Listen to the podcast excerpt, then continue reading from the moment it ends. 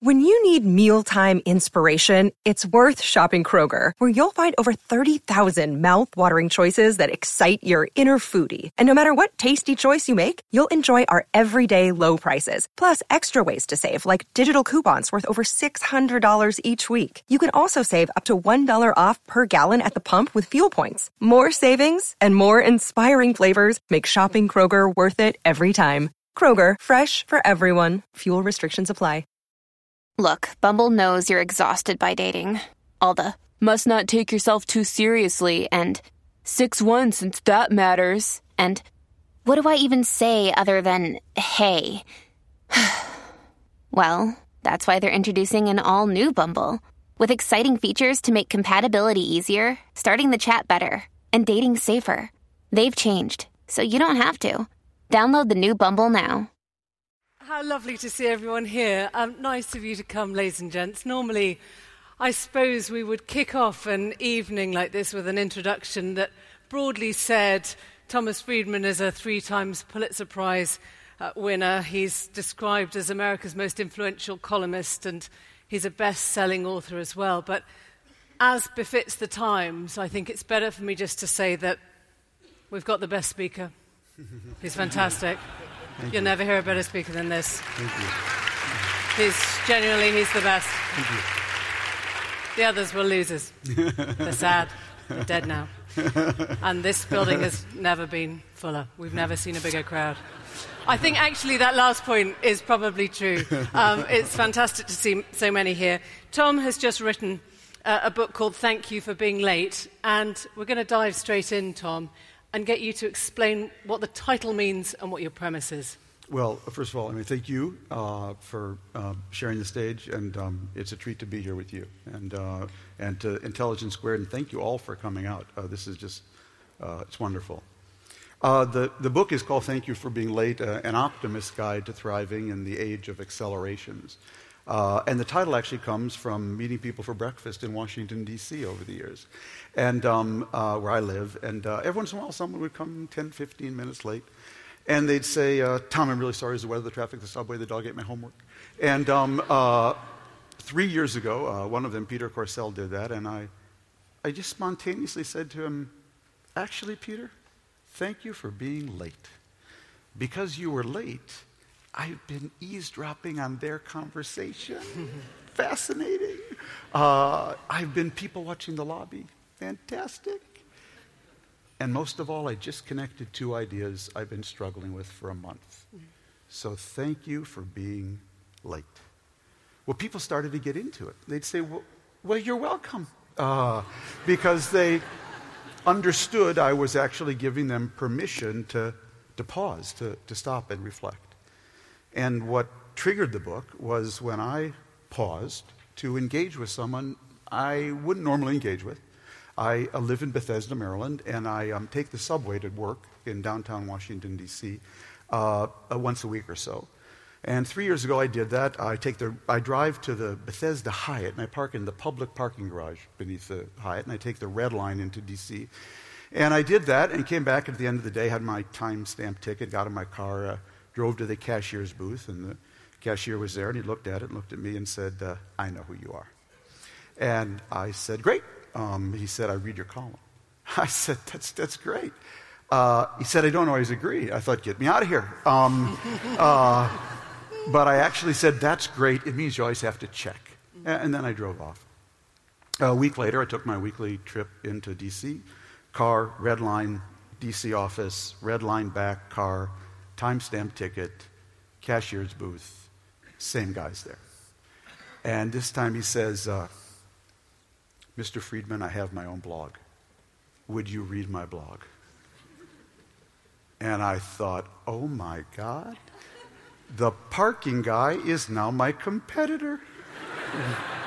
What just happened? Right. So I said, look, write it down for me and I'll take a look at it. So he wrote down odanambi.com. And I went home, called it up on my computer.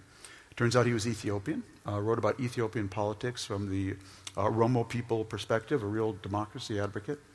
I thought about him for a couple days. I told my wife, and finally I decided that this was a sign from God, and I should pause and engage this guy. I didn't have his email, though, so the only way I could do it was park in the parking lot every day, and which I did for, I don't remember, 4 or 5 days now, and we overlapped. I asked him for his email, which he gladly gave it to me, and that night I sent him a message, and I said, I knew his name now, Ayile Bougie, and I said, Ayile, I have a proposition for you. I will teach you how to write a column if you will tell me your life story. I thought you were going to go for the free parking. Yeah. Whatever. And he said, I see you're proposing a deal. I like this deal. And so he asked if we could meet at Pete's Coffee House in Bethesda near his office, which we did. And to make a long story short, I basically explained to him how I construct a column. And he told me his life story. Ethiopian immigrant, political activist, was basically thrown out of Ethiopia, was blogging on Ethiopian websites, but they were too slow. And so he decided to start his own blog. And as he said to me, now, Mr. Friedman, I really feel empowered. And it's a wonderful story, and he's a wonderful man, about how anyone can now participate in the global conversation. And I then explained to him just quickly how to write a column, and the main thrust of it was that, I mean, if the world is a big data set, this is my algorithm. And I basically explained that a news story is meant to inform. I could write a news story about this event that would inform better or worse. But a column, the business I'm in now, is meant to provoke. So I'm either in the heating business or the lighting business. I either do a heating or a lighting. I'm either stoking an emotion up in you or I'm illuminating something for you. And if I do it right, hopefully I'll produce either heat or light or both. But I explained to him that to do that required a chemical reaction. And you had to combine three compounds. The first is, what's your value set? What's the value set you're trying to push into the world? Are you a communist, a capitalist, a liberal, a progressive, a neocon, a neolibertarian, a Marxist, a Keynesian? What are you pushing? Second, and this is the core of the book in many ways, how do you think the machine works? So the machine is my shorthand for what are the biggest forces shaping more things in more places in more ways on more days. Because as a columnist, I'm trying to take my values and push the machine in that direction. And if I don't know how it works, I either won't push it, or I'll push it in the wrong direction. And lastly, what have you learned about people and culture? How the machine affects people and culture and how they affect the machine. Stir those together, let it rise, bake for 45 minutes. And if you do it right, you will produce heat or light. And so much of what you write is about the pace of the world now. And I should say, in terms of pausing, we're going to talk for about half an hour, and then we're going to open it up to all your questions, which we welcome. We can talk about acceleration, inauguration, alternative facts, whatever you want. So don't feel that you are not a part of this. But this is very much, Tom, about acceleration. You describe the US election as being fought, if you like, between web people and wall people. In other words, people that can get on in a newer economy and the people that feel shut out, imprisoned in the old economy. So, well, that's sort of, let me start with how I think the machine works, and then I'll, because that's really related to the answer to your question. So I think what's shaping more things in more places in more ways on more days and producing that divide you talked about is the fact that we're in the middle of three nonlinear accelerations all at the same time in the three largest forces on the planet, which I call the market, Mother Nature, and Moore's Law. So the market for me is digital globalization, not your grandfather's globalization, which was containers on ships, but actually that's actually going down. But everything that is today being digitized and globalized, that's what's actually making the world feel not just interconnected, but interdependent. If you put it on a graph, it looks like a hockey stick. Facebook, Twitter, PayPal, all those things. Mother Nature is climate change, biodiversity loss, and population growth. If you put it on a graph, it looks like a hockey stick. And most importantly, Moore's Law, coined by Gordon Moore, the co-founder of Intel, in 1965, posited that the speed and power of microchips will double every 24 months. It's now closer to 30 months, but that exponential is held up for 52 years. And that's what's actually driving technology. And when something doubles and doubles and doubles and doubles, after a while, you get to some really funky things. You get to cars that can drive themselves, computers that can beat any human in Jeopardy or chess. In fact, the engineers at Intel, to explain the power of the Moore's Law exponential, they once took a 1971 VW Beetle, And they said, what if this car improved at the same rate microchips had? And they determined that the 1971 Beetle today would go 300,000 miles an hour. It would get 2 million miles per gallon, and it would cost 4 cents. So that's what's actually making everyone feel this acceleration. And to your question then specifically, there are some people who really relish competing in this world of acceleration. They're able to keep up, to learn, to relearn, to retool, to re-engineer. And there are other people who feel completely overwhelmed by it and unmoored by it and dislocated by it. The struggle today, I think, in America, in the UK, in Europe, across the world, is really between those two groups. And I wonder if you feel responsible at all. You are often called the high priest of globalization. You talk, of course, about a kind of responsible globalization, but the truth is that the world that you and so many others, so many of us imagine, clearly left more people behind than we ever realized. Yeah.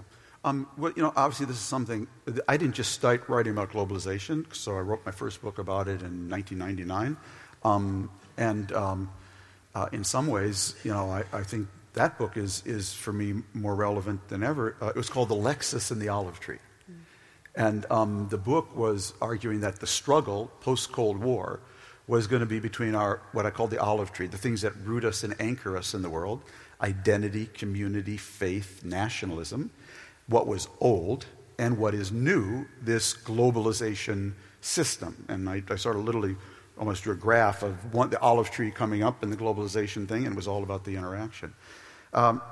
Everything I wrote about globalization, every book I wrote about that, or about The World is Flat, I've written the last one, always made the point about there's a backlash going on. We have to address, you know, the underlying needs of this. And I don't think we did that effectively as societies in the West. At the same time, you know, 300 million people in India and China came out of poverty faster than any time in the history of the world, in the same system. So people were, the middle classes in the West were really damaged by the system in many ways. But if you look at it globally, the number of people who were benefited from it are also enormous. And I think you have to keep that in perspective. Yeah, because we're at this moment of history where you can see a pendulum, can't you? Yeah. And Donald Trump comes into office, day one, executive order is to cancel the Trans-Pacific Partnership, rewriting the rules of global trade. There will be plenty, I imagine, in America who say, thank God he did that. That was his campaign promise. That was a key tenet of his pledge to de-globalize, to put America first. Do you have to now go along with this and say, yeah, we got a lot of that wrong and we have to listen to this? Or is that a correction that is going to create many more problems than it solves? Well, you know, I think the challenge for us and for the UK specifically is, you know, what happens when you disconnect in a connected world? And, you know, I tell people, Emily, in the middle of writing this book, I broke my shoulder. And I tripped on a hike. And there's something, the first thing you learn when you break your shoulder is it's connected to everything. Okay. It was connected to your stomach muscles, your fingers, your lower back. And I think when, as we disconnect from some things, as the UK is disconnected from the EU, it will discover it's connected to so many more things. And what's always worried me is not that, like, the EU was perfect, or that or that we had it perfect in the NAFTA or TPP. But I do feel that some people have been playing with big systems, and that rather than fix things, really think carefully what's right, what's working, what's not working. There's kind of EU, I'm tired of it. You know, we're just going to break it. TPP, get rid of it. NAFTA, I'm done with that. And not really thinking through all the implications. Just to come back on that one then, you think Brexit was about being tired of the EU, or you think it was about... Oh, I think it was complicated. I think Brexit was a lot in common with what drove Trump in many ways. And by the way, it wasn't all about trade. I found, at least in my reporting, I'd be interested to know what you found, Trump was fed by many streams. One stream was a real backlash against political correctness. It had nothing to do with trade. All I'm saying is this is a complicated phenomenon. It's not just about TPP. It was a rebellion against elites. It was a rebellion against immigration. And it was a rebellion against so much change. It was a rebellion against stagnant incomes for middle classes. And that's why all I say is if it's about all these things, then we need to disaggregate each one, understand the problem, and try to fix that problem. I want to go back to the political correctness one, because I think it's one of the most fascinating questions of our time now. Did political correctness, did identity politics do for the left in terms of the last election? Did they put too much emphasis? Many of us will remember the list of kind of minorities that Hillary Clinton said she had on board. Yeah. And, the poor white man wasn't on the list. Now, again, we're in this difficult position, aren't we, where you start saying, she shouldn't have bothered with the North Carolina bathroom debate, the transgender and all this stuff. Or do you lose something absolutely fundamental to the way society is progressing by doing that? What's your take?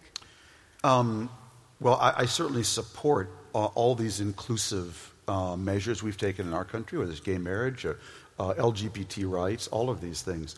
I think that you can support those, though, and at the same time understand that a lot of these changes for some people and some communities seem to come very fast, faster than they could adjust. So, if you think of this moment, I think of America, I'm from Minnesota, and I remember my aunt and uncle actually lived in central Minnesota. I'm from a smaller town / suburb outside of Minneapolis. And I remember the first time my aunt and uncle told me that they had all these Hispanic foods at the grocery store. And this was something they had to get used to. This was a 99% white, Protestant Catholic community in the central Minnesota. My aunt and uncle were the only two Jews in the town. And so it was like I saw that world through them. And so I think a lot of people, they found themselves, they go to the grocery store, someone's wearing a head covering. It's one that's not natural to them. It's foreign. They go into the men's room or the women's room, and they encounter people they don't expect. I celebrate all that myself, but I can understand how this hits some people very quickly. Then they go to work, and their boss rolls up a robot who seems to be studying their job.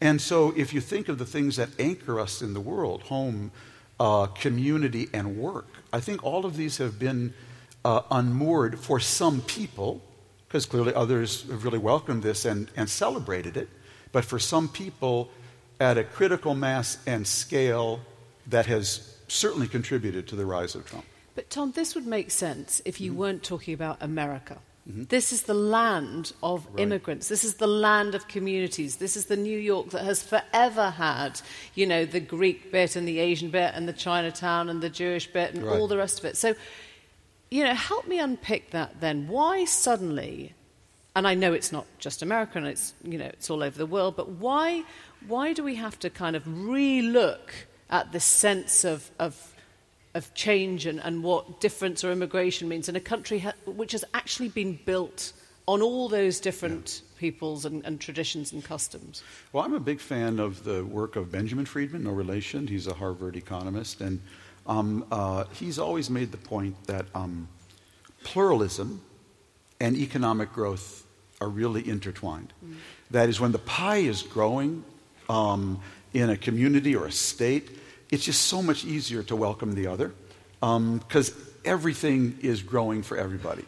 But as we entered a period starting in the mid-1970s where not only did middle-class wages stagnate, but the pace of change became very fast. So I tell the story in the book that I was born in 1953 in Minneapolis, and there's a Minnesota congressman I quote in the book, who said, growing up in Minnesota, if you were an average worker in Minnesota in the 50s, 60s, you actually needed a plan to fail.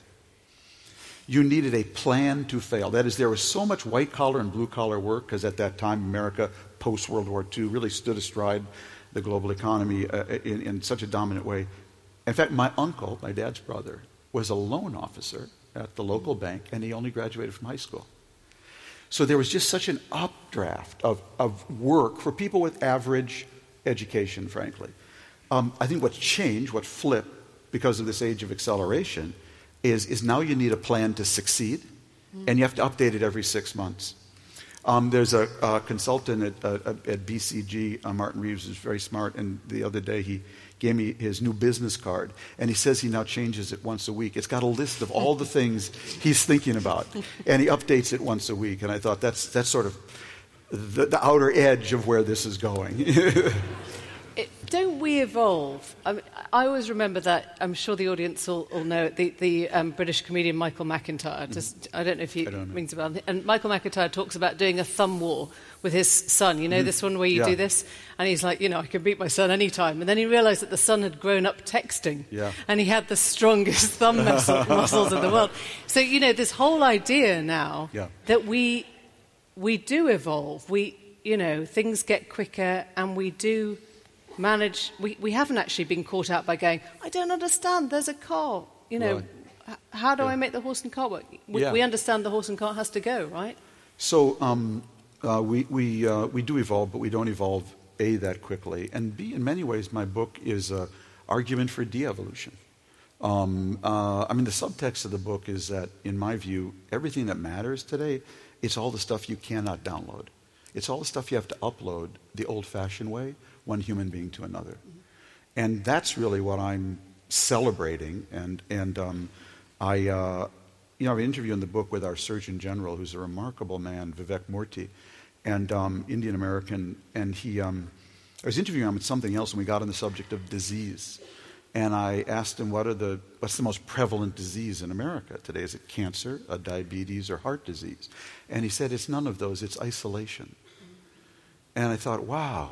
We live in the most connected age in history, and the Surgeon General of the United States is telling me really the most pervasive disease in the country is people feeling isolated.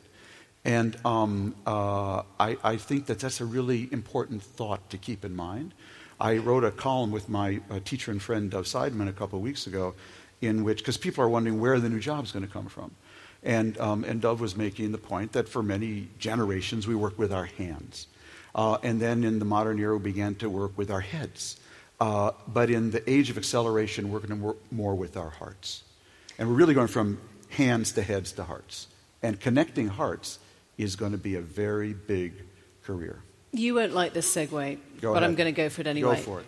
One of the things that the Trump campaign did was exactly that. He connected with hearts. He managed to get emotion onto the campaign trail. I'm sure you were at the rallies. I was at the rallies.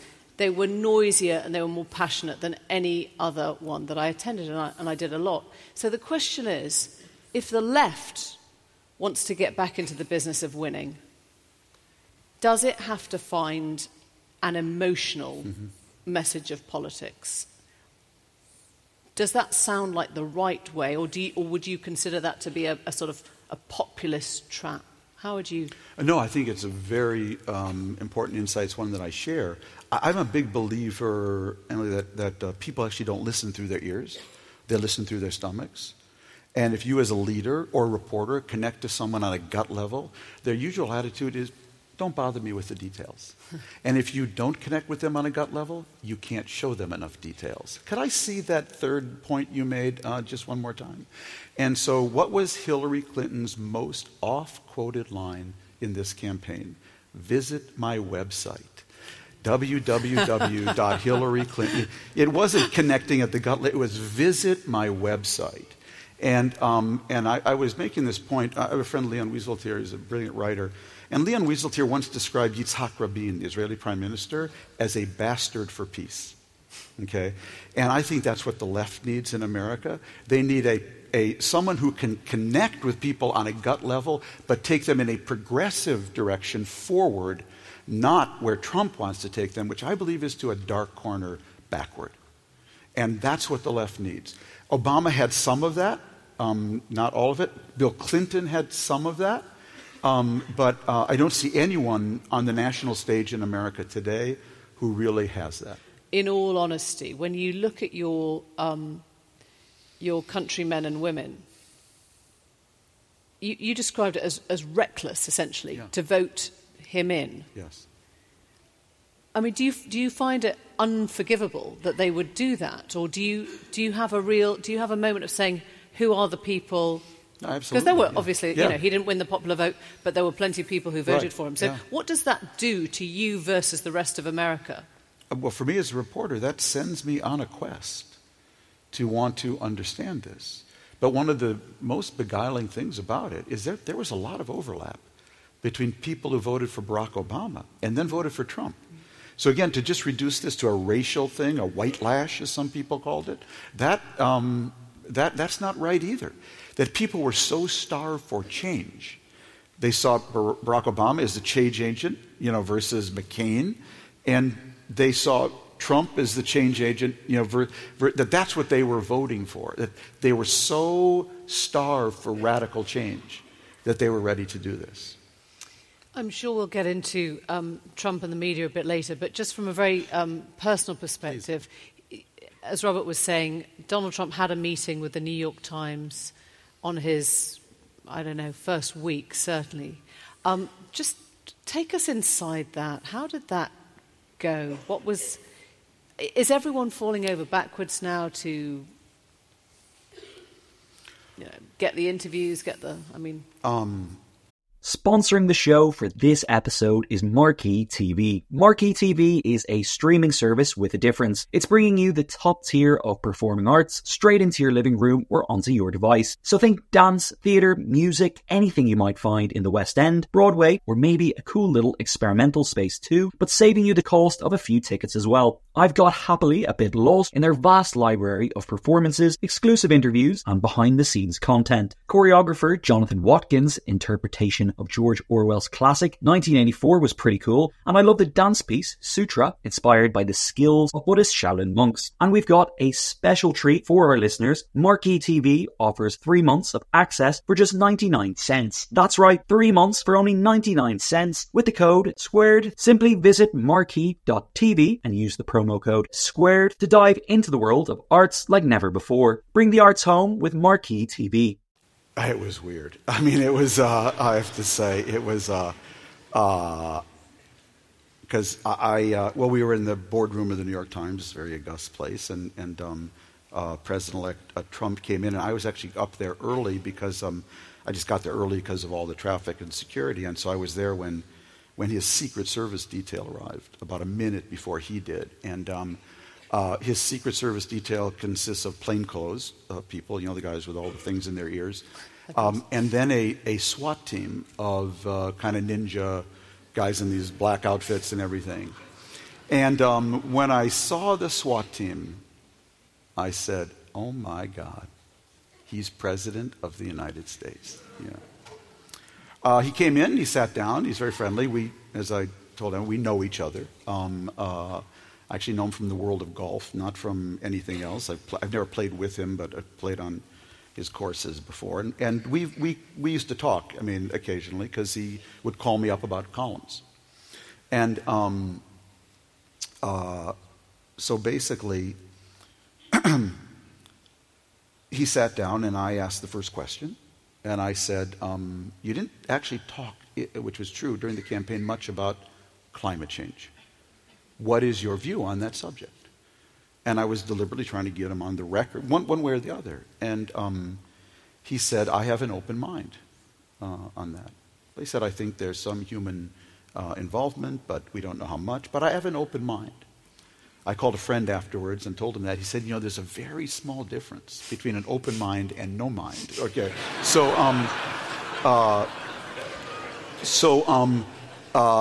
I only say that because the next day, Al Gore, Ivanka Trump brought Al Gore to meet with her father. And I actually then wrote my column that night. And I said, good for Al Gore for going to meet with him, good for Ivanka for making it happen, and good for Donald Trump for meeting with Al. An hour after my column went up, basically, or coterminous with it, I don't remember the exact timing, Trump announced the new head of the Environmental Protection Agency. So we have, I believe, 300 million 335,484 Americans, and he found the worst one of all those 300 million plus to run the EPA. You couldn't have found a worse person. The Attorney General of Oklahoma, whose career has been suing the EPA, okay? And trying to dismantle it. And so you do see something like that and say, what am I doing? What happened? I mean, what is this about? You know, what was he thinking? And we've now seen that pattern, you know, over and over again. Do you think Donald Trump is smart? I think he's clever. I think he's very clever about people. He understands what moves them, particularly around power, money, and sex. And I think he's clever in that way. But I don't think you can be smart if you don't read. And I don't think you can be smart if you aren't constantly reporting. And the danger of this moment, Emily, is that, you know, we are in an accelerating world. And when you're in an accelerating world, when you're in a car driving 5 miles an hour, and you only need to go 50 miles an hour, small errors in navigation have little effect. You can get off track and back on track with little pain. When you need to go 10,000 miles and you're going 1,000 miles an hour, small errors in navigation can have enormous consequences. And that's what I fear, that someone who comes in... You know, Trump won the presidency with one paragraph on every subject. That's all he had. And some of them weren't even a paragraph, okay? Get rid of TPP. Take on China. Partner with Putin on ISIS. All of these things. So Trump only had a first paragraph. Hillary only had a second paragraph. Yeah. And it had no topic sentence, okay? So, so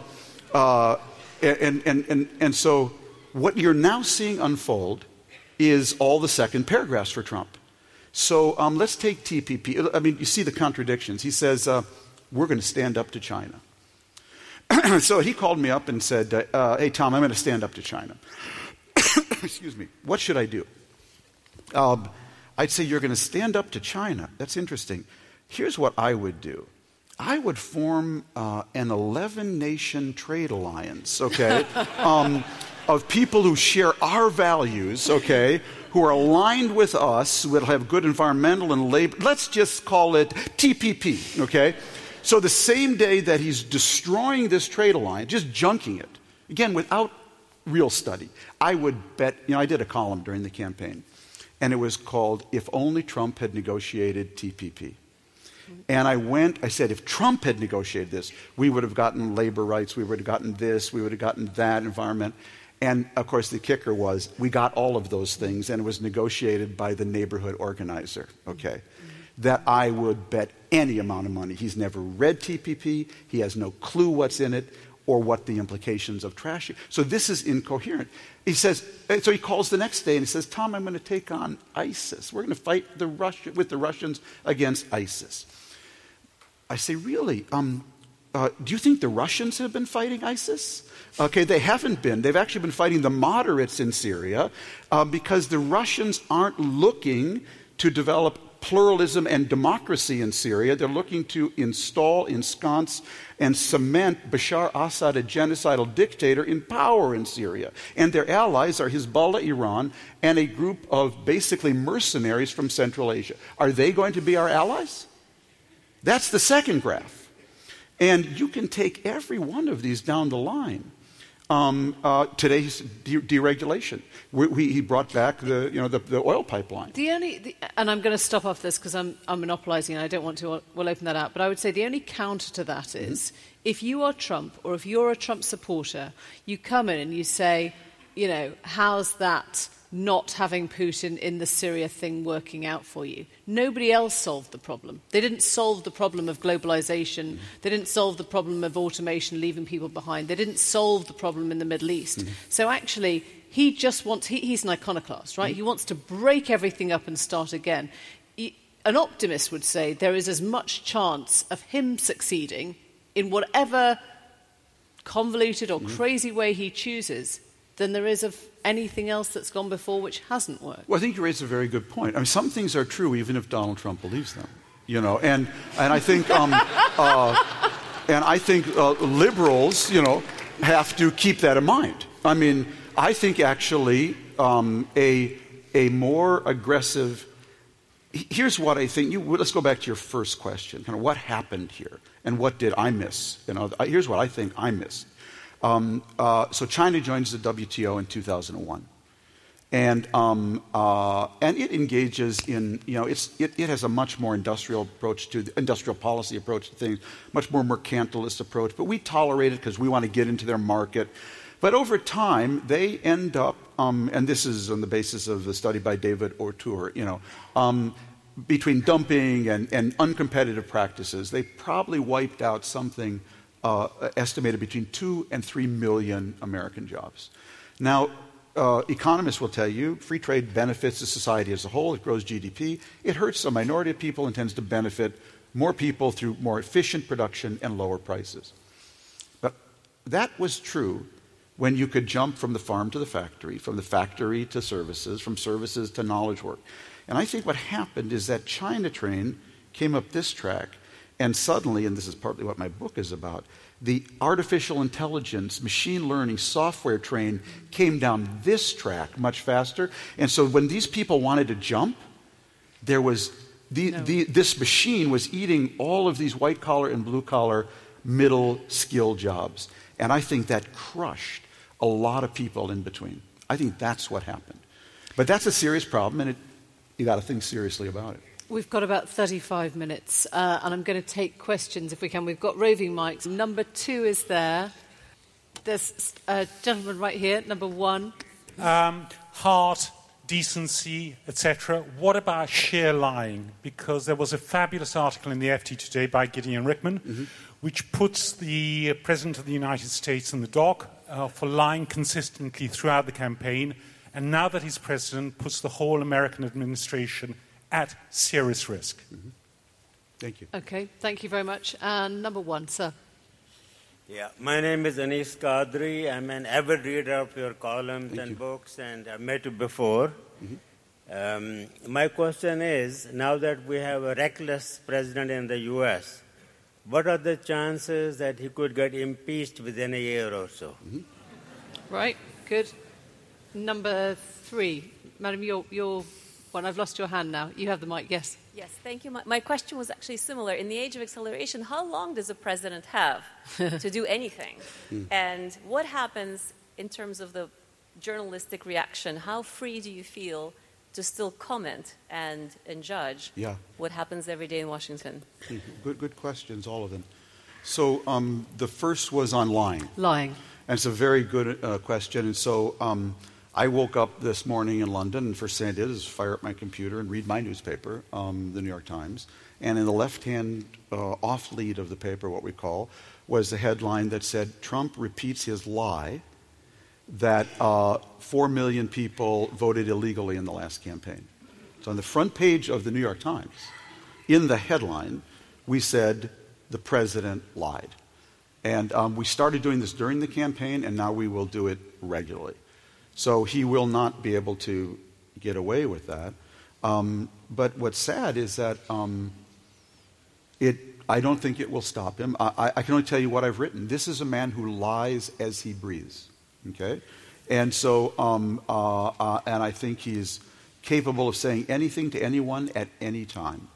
And I think where you'll see that problem manifest itself first, besides the corrosive effect that has on the general public, because when you do that as a campaigner, that's one thing. But when you do it with the seal of the President of the United States in front of you, or standing before the wall of fallen, you know, war heroes, it's just so incredibly corrosive. And it's what's, when I said to Emily, it's just disorienting to me. I never believed I would see such a thing. And what really worries me is what will he say 4 years from now if he loses the election? Impeachment. You know, hard to predict, impossible to predict. What worries me, though, is that the amount of disruption that America would have to experience for a Republican majority to impeach Donald Trump would affect everyone directly or indirectly, probably in the world. And so that's a horrible thought to me. I mean, just the scale of disruption. And what do you get? Then you got Mike Pence, a homophobic, abortion banning, climate denying. You know, he's just a nicer version. You know, of remember they're pals. He chose him for a reason. You know, and so it's very disturbing. You know, and I think it's very important for moderate Republicans, for liberals, progressives. The thing about Trump is that he can literally vacuum your brains out. You know, he can just, right out. Because when you engage with him every day, if you write about him every day, and this is what I find as a journalist, I'm trying to ration the amount of time I write about him because it'll make you crazy. Let's get some more questions. I can see you now. This gentleman here, this lady here, and let me go to... Somebody leaves him way up there. Yes, he's wearing yellow for a reason. Yeah. You got it, up there. Right there, number 4, thank you. Whoever's got the mic first, just wave at me. Yes, fine, yellow man. Please. Sorry.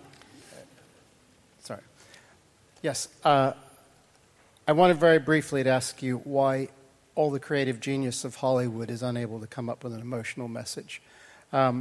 But the other question I wanted to ask is, why is the case for trade so hard to make?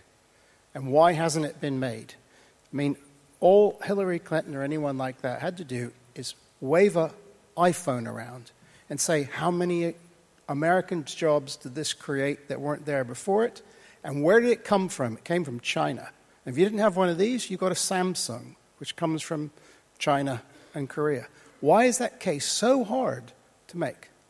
Thanks, Dad. I'm really glad you came. I'm going to take 2 more. So in this age of acceleration where you have something happening that's terrifying with the EPA, something like climate change, we don't really have 4 years. We need to take action now. So what do you think the future is going to look like through this presidency, if he doesn't get impeached, or regardless, if we end up with Pence? And then also, what can we do besides just thinking about it? Is there any action that we can take to do something if our government is failing us? Great, thank you. We're going to. I think let's start at the back and move forward. I absolutely could not agree with you more. And it was why I wrote about TPP the way I did. Remember, TPP was not. It was negotiated by Barack Obama.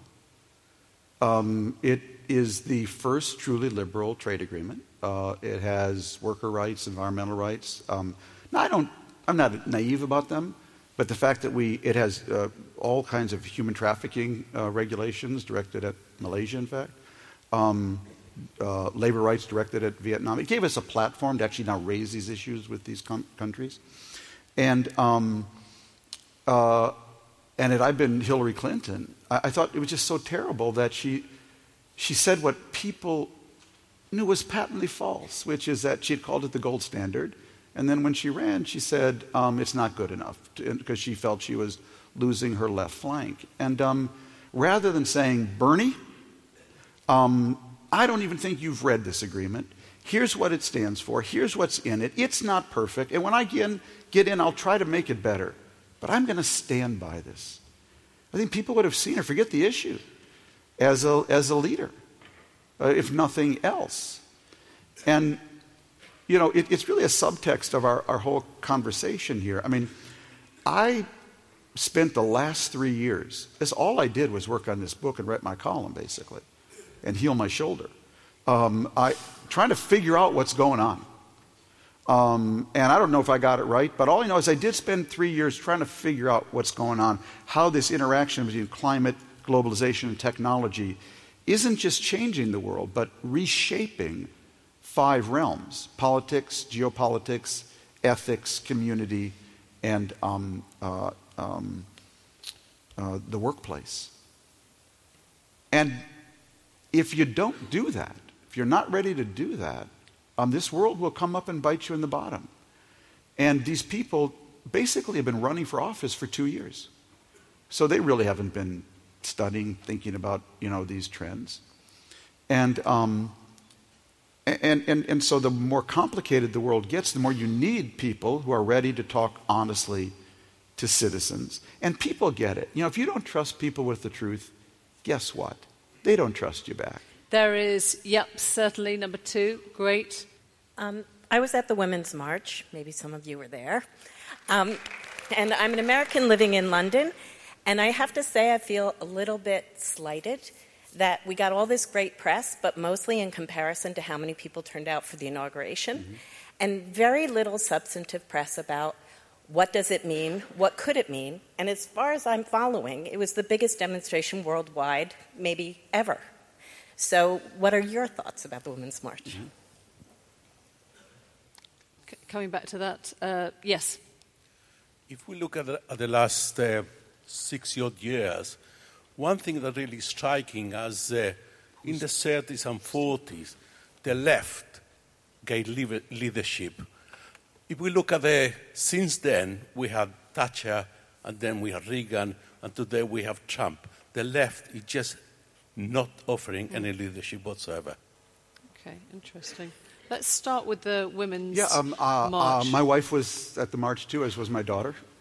So they were actually sending me pictures of their favorite signs all day. And I actually I happened to arrive in London at the one here. And my reaction to it was very simple. That it's just a tremendously important sign of health. Health of that the society isn't dead, not men or women, but that people are ready to stand up and be mobilized. But ultimately, it's got to be maintained. That the march has to become a movement. The movement has to be propelled by a set of ideas. The ideas have to understand and be able to address the problem. And so, to me, the fact that there was a march, just as an American, I'm speaking to the one in Washington and all these cities across the country, was just a reaffirming sign of health of the society, that people aren't just going to take this sitting down. I hope, though, because it's got to be maintained, and it's got to be connected, and ultimately it's going to need a leader and a platform, or a set of leaders and a platform. And that's why I'm doing my column for tomorrow, and just what are my early ideas about how do we think about these issues, connecting to the gut of those people who might have voted for Trump, and how do we think about where do we start to remediate what they're doing, what they're feeling, but in a progressive way, not in this backward-looking way. And this is the same answer for climate change protesters, for anyone who's taking on the causes that feel that they're getting drowned out now. Right? Yeah, on the climate question, Trump did say one intriguing thing when he came to the New York Times, which I noted in my column. And he said, these are my words, not his, but I underscored the way he said it, is that, if I change on climate change, the debate's over. Mm. It was an arrogant thing to say, but he was basically saying that, if somehow we can get to this guy, the whole Republican opposition would collapse.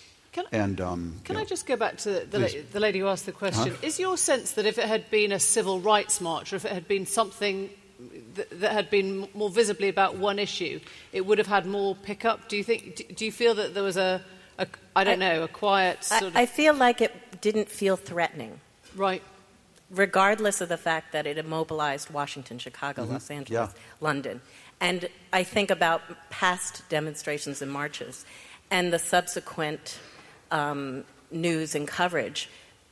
Even Occupy Wall Street at the beginning, people were scared of what that could mean. Mm-hmm. And I have to think that it's partly because it's women. And we're not scary enough. And the comment and the focus today on Madonna's one sort of inappropriate comment is the only scary thing that came up, as if Madonna's really going to go blow up the White House. Mm-hmm. I mean, I feel like perhaps... I wouldn't overdo the source of that one comment. But no, I mean, it's just that's what's been covered today on CNN. It's covered on Fox News. It's covered... it's a belittling, I feel, of the messages that were far stronger, and the numbers of people that turned out, men, women, old, young, And thanks to the Brits, who I feel it was also against Brexit far more than any of the British press covered. And I think that was a bit planned as well. Maybe that's my conspiracy theory. It's such an interesting question, the bigger question, which is, do you have to be slightly threatening to be a loud protest? You know, do you actually have to suggest that you're going to overturn, you know, the status quo to get taken seriously? I don't want to spend too long on that, because I do know we've got the gentleman who talked about left given up on leadership. All the leadership seems to be coming from the right now. How would you explain that in sort of macro terms? Trump wants to protect every job. And he's running around tweeting about companies and trying to protect every job. When you're really, your role, I think, as leader today is to protect every worker. And those are two different things. And the theme of my book is, and it actually ties these two questions together, is that I think the proper governing unit in the 21st century is not going to be the nation state, because in the age of acceleration, it's just too slow and paralyzed. It cannot keep up with these changes. We still need nation states, obviously, for armies and central banks and currency and retirement, et cetera. But I don't think it's going to be the dynamic unit. It's also not going to be, at the other extreme, the single family, because I think it's too frail against these accelerations. And at least in my country, we have way too many single-parent households. So I think actually the ideal governing unit in the 21st century is going to be the healthy community. That's where my book really concludes. And what I learned in traveling around the country for the last 3 years, you know, if you want to be an optimist about America, this whole Trumpian view of carnage is us is such a fraudulent picture of America. Because if you want to be an optimist about my country, stand on your head, because the country looks so much better from the bottom up than from the top down. And not everywhere, but we have a lot of healthy communities, and I come from one. And what do these healthy communities have in common? They've built governing coalitions that bring together the business community, the local public school system, the local university system, the local philanthropic community, and the local government to create an education to work to lifelong learning pipeline to serve the community. So the businesses are connected to the global economy, and they translate now much more quickly the skills and knowledge that you need to serve in that economy. They translate that, no, this is an important point, they translate that into the local school system. They partner with the universities. The philanthropies support all kinds of models and experimentation around that. And they're really working. Right. We will come to you. You're number two. Let's start with you. Jonathan Lass. First, could I just say how much I'm sure we've all enjoyed this wonderful evening with you. Appreciate it. Thank you. And also, thank you. My wife, who's American, and I have been hugely inspired and reassured by your column over the last 3 decades and your books. Thank you. You touched on a couple of things in your last couple of remarks, which may provide the antidote. But I was going to ask you about, are you anxious about the future of the United States, both domestically and its role internationally, particularly with the depiction of that President Trump has given of the United States as a broken country, in a broken society where there are riots, drug addicts, and almost civil war. And therefore, what is the answer then to deal with the American dream and the strength of the United States in combating his influence going forward? Thank you, sir. Good. And last one. During the campaign, Donald Trump said that he saw NATO as obsolete, and yet today his new defense secretary has phoned key players in NATO, including ourselves, and said that the US relationship with NATO is unshakable. Does that send a signal that Trump is prepared to listen to people potentially wiser than him? or do you think the new Defence Secretary will be fired? Lovely. On NATO, I just think this is the first... It's a very good question, yes. It's just the first of that's going to be a daily occurrence. Trump said this, but his Secretary of Health and Services said this, he said this. Because on the campaign, he would just say anything to anybody. Seriously, that would serve his interests, you know. And so now the real world weighs in. What worries me most behind your question is Trump comes out of the real estate world. And the real estate world is, in many cases, it's a win-lose world. The more you lose, the more I win. Boy, did I steal that house from you. Being America after 1945, our whole foreign policy was really a positive-sum game. It was about win-win. I am the blessed beneficiary. I got my graduate degree at Oxford, courtesy of you all, of British taxpayers. I had a Marshall Scholarship that the British government created in gratitude for the Marshall Plan, which we extended. We basically gave money to Europe to recover from the war and help build this amazing society here of democracies and free people and free markets and free ideas. I don't know how much that cost us, but whatever it cost us is a fraction of the benefits we drew. And so Trump talks about South Korea, at least during the campaign, like it's a Korean barbecue in Trump Tower, that it wasn't paying enough rent, you know. Mr. Kim, you're not paying enough rent, you know. When you do that in real estate, maybe that works. But when you do that in geopolitics, Mr. Kim freaks out and gets a nuclear weapon, you know, okay? And then the sushi restaurant next door goes, oh, my God, the Kims have a nuke. You know, I'm going to get one, too. And then the Chinese restaurant across the street goes crazy. And suddenly, the world starts fraying at the edges. And so I think Jim Mattis, the Secretary of Defense, is a serious person. I think Rex Tillerson is a serious person. He wouldn't have been my choice, but I think he's a serious person. And so one hopes that they will, the weight of those people and our national interests will weigh on him. So that's the best answer I can give. Let me try to broaden your question, because we're near the end, to what am I most worried about? Here I want to talk about one particular chapter in the book, because it's one that surprised people. That this is a book about accelerations, and I say how it's reshaping five realms, and one of them is ethics. People say, what does ethics have to do with all this? So the chapter is called, Is God in Cyberspace? And it comes from the best question I ever got on book tour.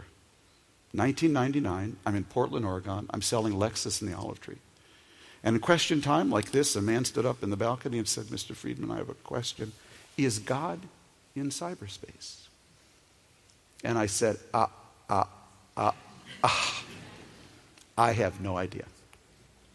And I felt like an idiot. So I went home and I called one of my really best spiritual teachers. He's a Talmudic scholar I got to know when I was the New York Times correspondent in Jerusalem. His name's Svi Marx. He lives in Amsterdam. He's married to a Dutch priest, a very interesting guy. I called him in Amsterdam. I said, Svi, I got a question I never had before. Is God in cyberspace? What should I have said? He said, well, Tom, in our faith tradition, we have two concepts of the Almighty. One is that he's almighty. He smites evil and rewards good. And if that's your view of God, he sure isn't in cyberspace, which is full of pornography, gambling, cheating, lying, prevarication, and now we know fake news, okay? But he said, fortunately, we have a post-biblical view of God that says God manifests himself by how we behave. So if we want God to be in cyberspace, we have to bring him there by how we behave there. We're now living a majority of our lives in cyberspace. We in the developed world. It's where we find a date. It's where we find a spouse. It's where we do business, buy our books, get our news, do our commerce. Our lives are being led now in a realm where we're all connected, but no one's in charge. There's no 1-800 stop Putin from hacking me to call when you're in cyberspace. There's no judge, no court, no stoplight. So that means we're now living our lives in a giant realm that is God-free.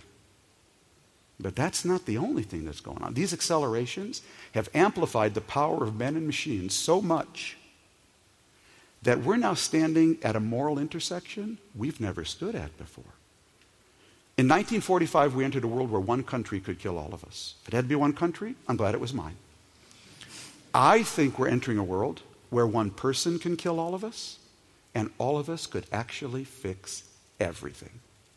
These accelerated powers are creating a world where one of us can kill all of us, and all of us could actually feed, house, clothe, and educate every person on the planet. We have never been to this intersection before. What does that mean? We've never been more godlike. So if we've never been more godlike, and we're living more and more of our lives in a realm that's totally God-free, what does that mean? It sure means that the golden rule has never been more important. Do unto others as you wish them to do unto you. Because we now live in a world where we can do unto others farther, faster, deeper, cheaper than ever before, and others can do unto us. Putin just did unto us in a way no one's ever done before. So where does the golden rule come from? It comes from strong families, I believe, and healthy communities. That's why the book ends there. But when I gave this talk, this part of my talk, as the graduation address at Olin College of Engineering last May, and I said to the parents there, I know what you're thinking. You spent $200,000 so your kid could get an engineering degree. And they brought a knucklehead commencement speaker in who's preaching the golden rule. Is there anything more naive? And my answer to them was, naivete is the new realism. Because I'll tell you what's really naive. Thinking we're going to be okay in a world where our lives have migrated to a realm that's God-free.